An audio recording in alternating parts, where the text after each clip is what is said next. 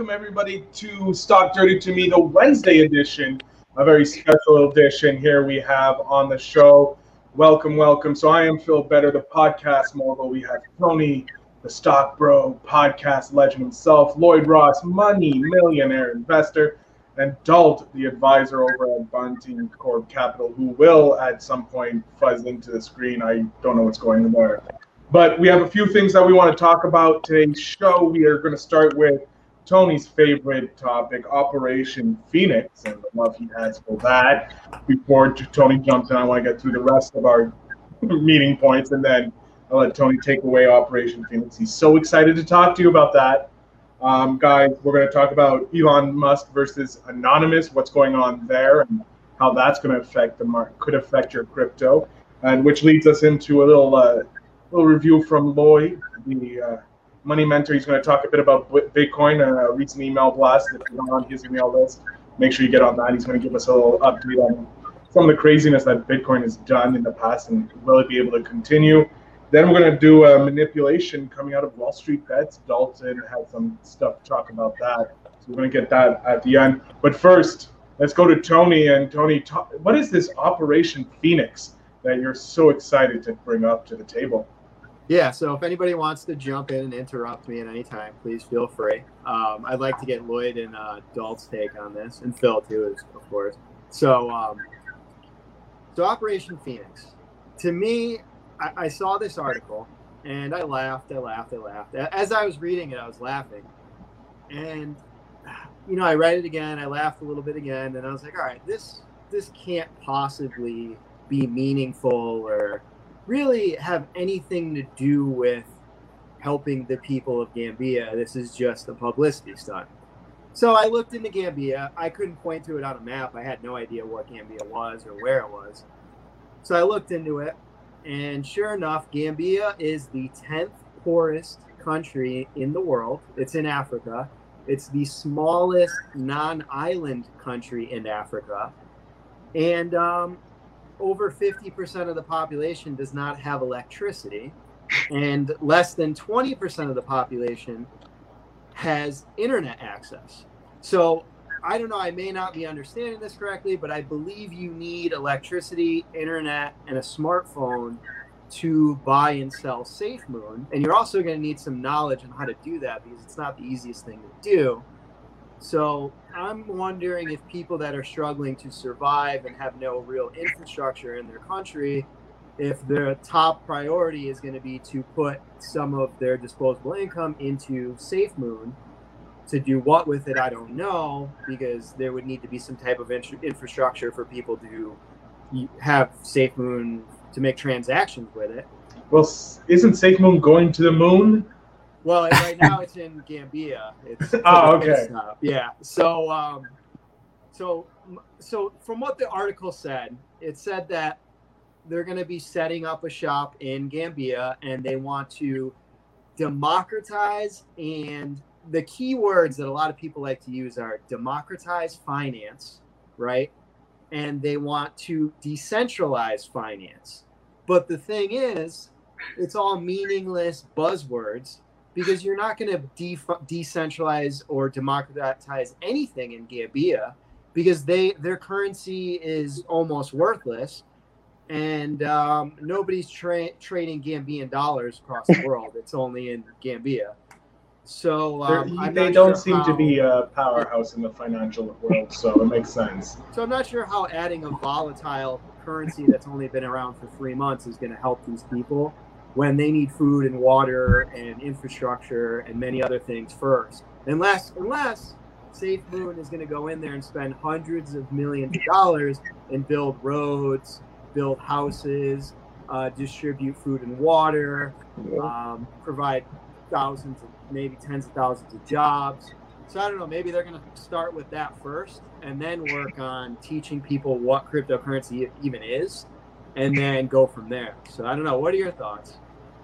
Um, I'm, I'm going to turn it down to uh, Lloyd. He was, uh, but it seemed to be biting on the chomp at some points uh, regarding this. Uh, Lloyd, uh, what's your perspective on Safe Moon landing in Gambia? well, you know, it's, it's they keep talking about it like it's a project. Like we have this Safe Moon project in Gambia. It's a project. It's just a freaking. They're bored. This is bored. These people are just bored and they got nothing to do. Like, oh, it's, it's a project. It's just gonna die. It's like a bad hobby. It's just. I mean, in the world of finance, it's like a little speck on the radar of important things that we should probably be talking about. Like, but I think most people get caught up in it because it's like what Tony said. It's just hypey and buzzy. Like, oh, if we get on the Safe Moon rocket and it grows by eleven thousand percent, which I think it has, uh, yeah, it's just it's a speculation and a gamble, and there's going to be a lot of people lose money. Um, it's going to do nothing for the people of Gambia at all. I don't think they even know that it's there. Like, it, it, it it's just going to be these folks from the from Western world trying to jump in, make quick money, and then get out. And a buddy of mine said yesterday, he's a millionaire, he's a multimillionaire. He said, "I can't wait for these fast money uh, things to like go because people need to learn to go back to work again. Like it's it, it, it, I don't know. It's just another example of hitting a top in the frothy market that we're in. And as soon as rates rise, everyone's going to get splattered, and uh, this type of stuff is just going to disappear. Just like Beanie Babies. I don't know if you remember know about the oh beanie God, babies. Yes, beanie, beanie, you know, who, who, has beanie babies anymore? Anyone? I think they use them for roof insulation now. It's the only thing that they're useful for. But when the coins disappear, they'll be useful for zero. So it'll just be another beanie baby situation. I'm just waiting for it to be finished. This is just a beanie babies would probably be better for the people. Probably. I think they can use it for insulation. Yeah. You know, yeah. it just it kind of at first I laughed about this, but then it kind of saddens me because they're making a mockery out of this country. They're not going to like these people need fucking food and shelter and infrastructure. Like they don't need a, a defunct, soon to be defunct altcoin yeah. cryptocurrency that was just created three months ago. Like that, how is that going to help this country? D- Dalt Dalt still has his Beanie Baby collection. He's still riding the Beanie Baby high. Um, I'm going to bring Dalt here. Dal, what's your uh, what's your take on Operation Phoenix and all this silliness with Gambia and SafeMoon? Yeah, it's one of those things where, as Lloyd as Lloyd said, when you have uh, record low interest rates, you do get these really really speculative bubbles. Um, you know, they got Pokemon cards going for almost six six figures now. If you have a really really mint first edition Charizard. Um, again, Safe Moon, complete foolishness. Uh, you couldn't like. There's what a million Safe Moon for every person that's on this planet, or something like that. So maybe it's even more. It's, it's bloody re- ridiculous. It's not going to do anything in Gambia because again, when people like look at these headlines. I hate to say it, but the majority of, of, of, people that that drive um, that drive these these bubbles just have no clue of life, finance, or savings or anything whatsoever. So, Gambi the Gambian um, Dalasi or whatever it's called is not is not traded on any on any world market. Like you, you literally cannot get that currency anywhere outside of Gambia. Uh, so, uh, if you have a crypto a crypto exchange firm, go in there for for one, nobody is taking any clients from Central Africa. But okay, let's assume that they did go go in there. They would have to exchange Gambian dollars for safe for Safe Moon somehow. Somehow, in order for them to get in the market, say they're going to get into um, Binance coins or whatever, and then pancake swap from Binance coins into SafeMoon, you still got to get the Binance coin first, which means somebody still Binance, Kraken, whoever it be has to get in there and get Gambian dollars. Um, but the, the, the problem is, is nobody's going to do that because they're not going to be able to do a damn thing with that currency unless they're going to land in Gambia and exchange it. So what do they do with that currency? So no person in Gambia is really going to have Safe Moon at all unless they give it away for, for free. But that's a whole other conversation that just nobody thinks about. Everybody just thinks, oh yeah, you can you can just uh, if you're in Central Africa, just you know sign up on Kraken or Binance. No, no, you can't. Nobody is taking that risk. Um, Central and Western Africa are known for a high amount of money laundering and scams. Nobody is getting into that. Nobody has taken on that client base. Safe Moon can talk all they want, but they're not getting behind um, holding those that Gambian currency either. So, will anybody in Gambia ever hold it? I don't. I don't think so. Um, unless they give it away for for free. And I guess when you have hundreds and hundreds of trillions of these coins, I guess you will start giving it away for free. to the 19% of the population that actually has internet. Makes Can I, sense. can I just add something? Certainly, a lot of always. People, a lot of people like to talk about how it's a deflationary coin, and it's going to be great because it's a def- deflationary coin.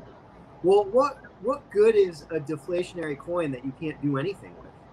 What does it matter if it's deflate? And what does that even mean? It's deflate. What you're burning coins off to limit the supply, but who cares? There's no demand for this. So, what good is having a deflationary coin in a con- especially in a country that is already in poverty? So it's just it's it's just such a, a ridiculous buzzword buzzwords and talking points that people get scammed into believing and then they pass these talking points around to people to make themselves sound smart but they don't even understand what it means Exactly. So, Everyone just looking for a quick buck. Let's be honest. That's all it is. It's true, and uh, someone's actually taking it into their own hands. Uh, the group Anonymous is actually going after Elon Musk. Uh, Tony, you brought this up uh, in our chat how they're going after him for market manipulation, but not just in you know the but the SEC, SEC has gone after him for, but specifically in the crypto world and pretty much making millions lose hundreds, if not thousands, of dollars from his crypto tweets. Uh, you want to go a little more on that? So i think it all started when he's he started his tweets about dogecoin all the time. He's pumping up dogecoin dogecoin to the moon. And then he went on saturday night live and he called it a hustle. And then dogecoin lost like 30 or 40 percent of its value after that saturday night live skit. And everybody was expecting it to go up after saturday saturday night live. So i think the market is um, proactive rather than uh, reactive sometimes where people were expecting the snl skit so there was a lot of buying up until that skit and then right at that night people were like all right it's Uh. Bex, uh, the the pizza. what's that He's not on mute. He muted himself. so anyways the dogecoin stuff and then the thing that really pissed people off was when he decided to tweet that tesla is no longer accepting bitcoin as a payment because of electric uh, environmental issues because it takes too much electricity to mine which they already knew that i mean that was common knowledge to tell me that he didn't know that ahead of time is ridiculous i think they just tesla realized that hey if we keep selling cars with Bitcoin or we allow Bitcoin purchases, Bitcoin fluctuates so much. Every, we sell a car for 10,000 Bitcoin, that Bitcoin can go down to 5,000 and now we just lost half our value. So it just it made no sense to begin with, especially something that expensive to buy it with Bitcoin when Bitcoin is fluctuating constantly. So and then he went out and he he tweeted that he sent out all these cryptic tweets saying like you know, with a broken heart emoji saying, "Oh, sorry, Bitcoin. Maybe it's not meant to be." And uh, he insinuated that Tesla got rid of all of their Bitcoin. You know, they got rid of their entire position of Bitcoin, and then that pissed a lot of people off, and it caused Bitcoin to drop fifty percent. Like, Bitcoin is down huge right now. Uh, so, and that's concerning because they have a lot of. It's hard to when you're at thirty thousand dollars. It's hard to get up to sixty thousand. It's not it's a big jump to go to gain 50% value like that. So I don't know. It just it pissed a lot of people off, and a lot of retail investors are getting tired of his tweets, where every day he's tweeting something and constantly manipulating the market. He's doing with stocks too. He's doing with Etsy. He's been doing it with Tesla stock. He got fined by the SEC and suspended for a year back in 2018, I think. So yeah, that's kind of the background. And then Anonymous went after him, and people are getting tired of his games. At first, it was cool and funny, and he's so hip and he's into the trends, and he's he's on our side, and now he's not on your side anymore. So Thing is, Elon's an engineer. Like, he's he's a CEO of Tesla.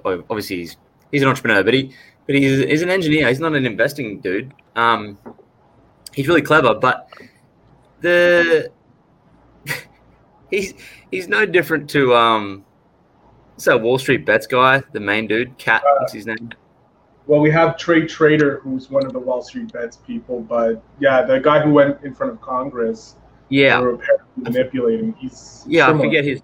Yeah, and Oh, he said, yeah. you know, yeah, Yeah, we love the stock. We love the stock. We love the stock. That was for GME stock, and it that he was just tweet he was just giving his idea about what he liked about a stock. Now you're allowed to do that. That's not a, violation. That's not market manipulation. Say I love the stock. Every time Warren Buffett says I don't like that stock or, or I'm selling this, the whole market corrects on that news too because it's public information. So whenever Elon actually tweets to the public, that's public info. It's not any insider trading. It's not any. He's not trying to manipulate anything. I don't think he's just giving his opinion and people listen to it and they correct accordingly. The only reason he got stung by the SEC for the in 2018 was because he's the chairman of the actual company that he's talking. Like he's got inside information, so he's got to be a bit careful there. But uh, crypto is unregulated. You can you can manipulate the shit out of that, and they can't do anything because no, it's not a it's not governed by the stock exchange. It's not.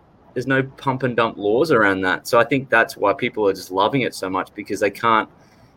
No one can really touch them for any anything like that. It's so unregulated.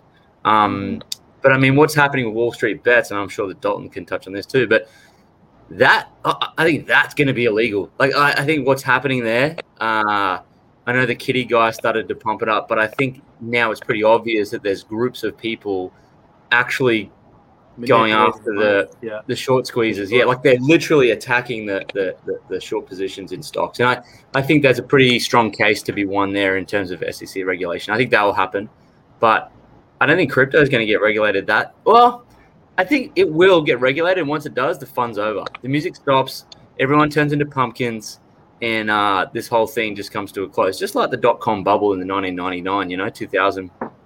It just you know, got the, slammed. Yeah. The thing that's scary about, like what you said, the thing that's scary about crypto is it's down 50%, and you don't know if it's you don't know if it's undervalued or overvalued right now. Nobody can value crypto. There's no nope. you can't put a price on it. It's no it's unknown. There's no way to va- and the people that say, Oh, I read charts and this and that, it's all nonsense. You can't read charts to predict the future of crypto. You know, so until no, it's uh, tied to something like it, it's back to being bartering like what is one hour of my time worth what is one bitcoin worth like what are we going to associate it to if it's going to decentralize fiat currency then we still need to connect it like is it going to equal one acorn? Like, is that how we're going to do it, or one hour of my time? Like, how the we, par- one dollar? Phil, have you heard, Phil? Have you heard of the uh, the Great Bitcoin Paradox? No, it, please. it's where it's funny because you know it's where there's two two parts to it. The first one is Bitcoin is measured in the very currency that it's going to replace. That's the that's the paradox. Like it's being measured in US dollar. It's being measured in fiat. And every time someone sells it, they're going long fiat. they don't realize, uh, right? They don't. And the other part of the paradox is that if the ideologists are like, yeah, it's going to be the main currency, I would pray if I held Bitcoin that it would never become a currency because if it does, it means all the volatility disappears, no one makes any money, and we actually start using Bitcoin for purchasing coffees. And if that happens, there is zero volatility, there is zero growth. Everyone loses all their money because Bitcoin's going to get into like a dollar, and we're done and and so you you got to have one or the other. You know, if you want it. so I, I don't think it's going to become a currency. I think it's going to stay as this really volatile gold, and uh, and I think it's done. I, I the Vin- the Winklevoss twins are the only ones saying, "Ah, oh, it's going to go up." They have to do that because they own billions. They're in trouble. Long, yeah. They have to. They have to spruik the shit out of it because if they don't, they're going to get smashed. They they say, look, it's probably got 10x left in it, which arguably they could be right, 10x, because it's worth the whole Bitcoin um, market cap, I think, is about $650 billion. So if they go to 10x it, it's worth 6 trillion, right? Gold, I think, uh, the whole monetary supply of the world at the moment is $40 trillion in fiat, I think, right? And, uh, and land, I think, is like something relatively similar, 40 trillion roughly.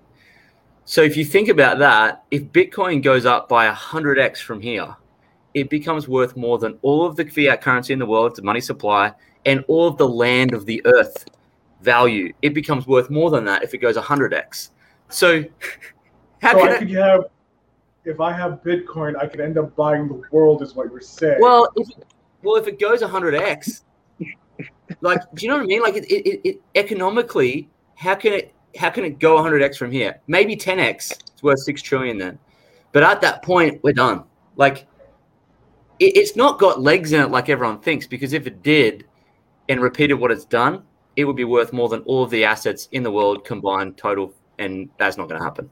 The other problem with Bitcoin is it's thirty-six thousand dollars a coin. So it's like, even if you throw a hundred dollars in it, what is that going to be? It's nothing. It if it goes up to from thirty-six thousand to to three hundred thousand, you're only going to make what eight hundred bucks, thousand bucks with a hundred. So and it's it's going to take a long time to do that. So it's uh, and a lot of people say like, oh, the you you know fiat money's backed by nothing too. The U.S. is backed by nothing. Well the U.S. has aircraft carriers, F-35 fighter jets, the strongest military in the world, nuclear weapons, 700 military bases around the world. So until Bitcoin has that, Yeah. I don't know. Like, so Yeah, it's a rare it's a rare thing. It's like basketball cards, right, or sports cards.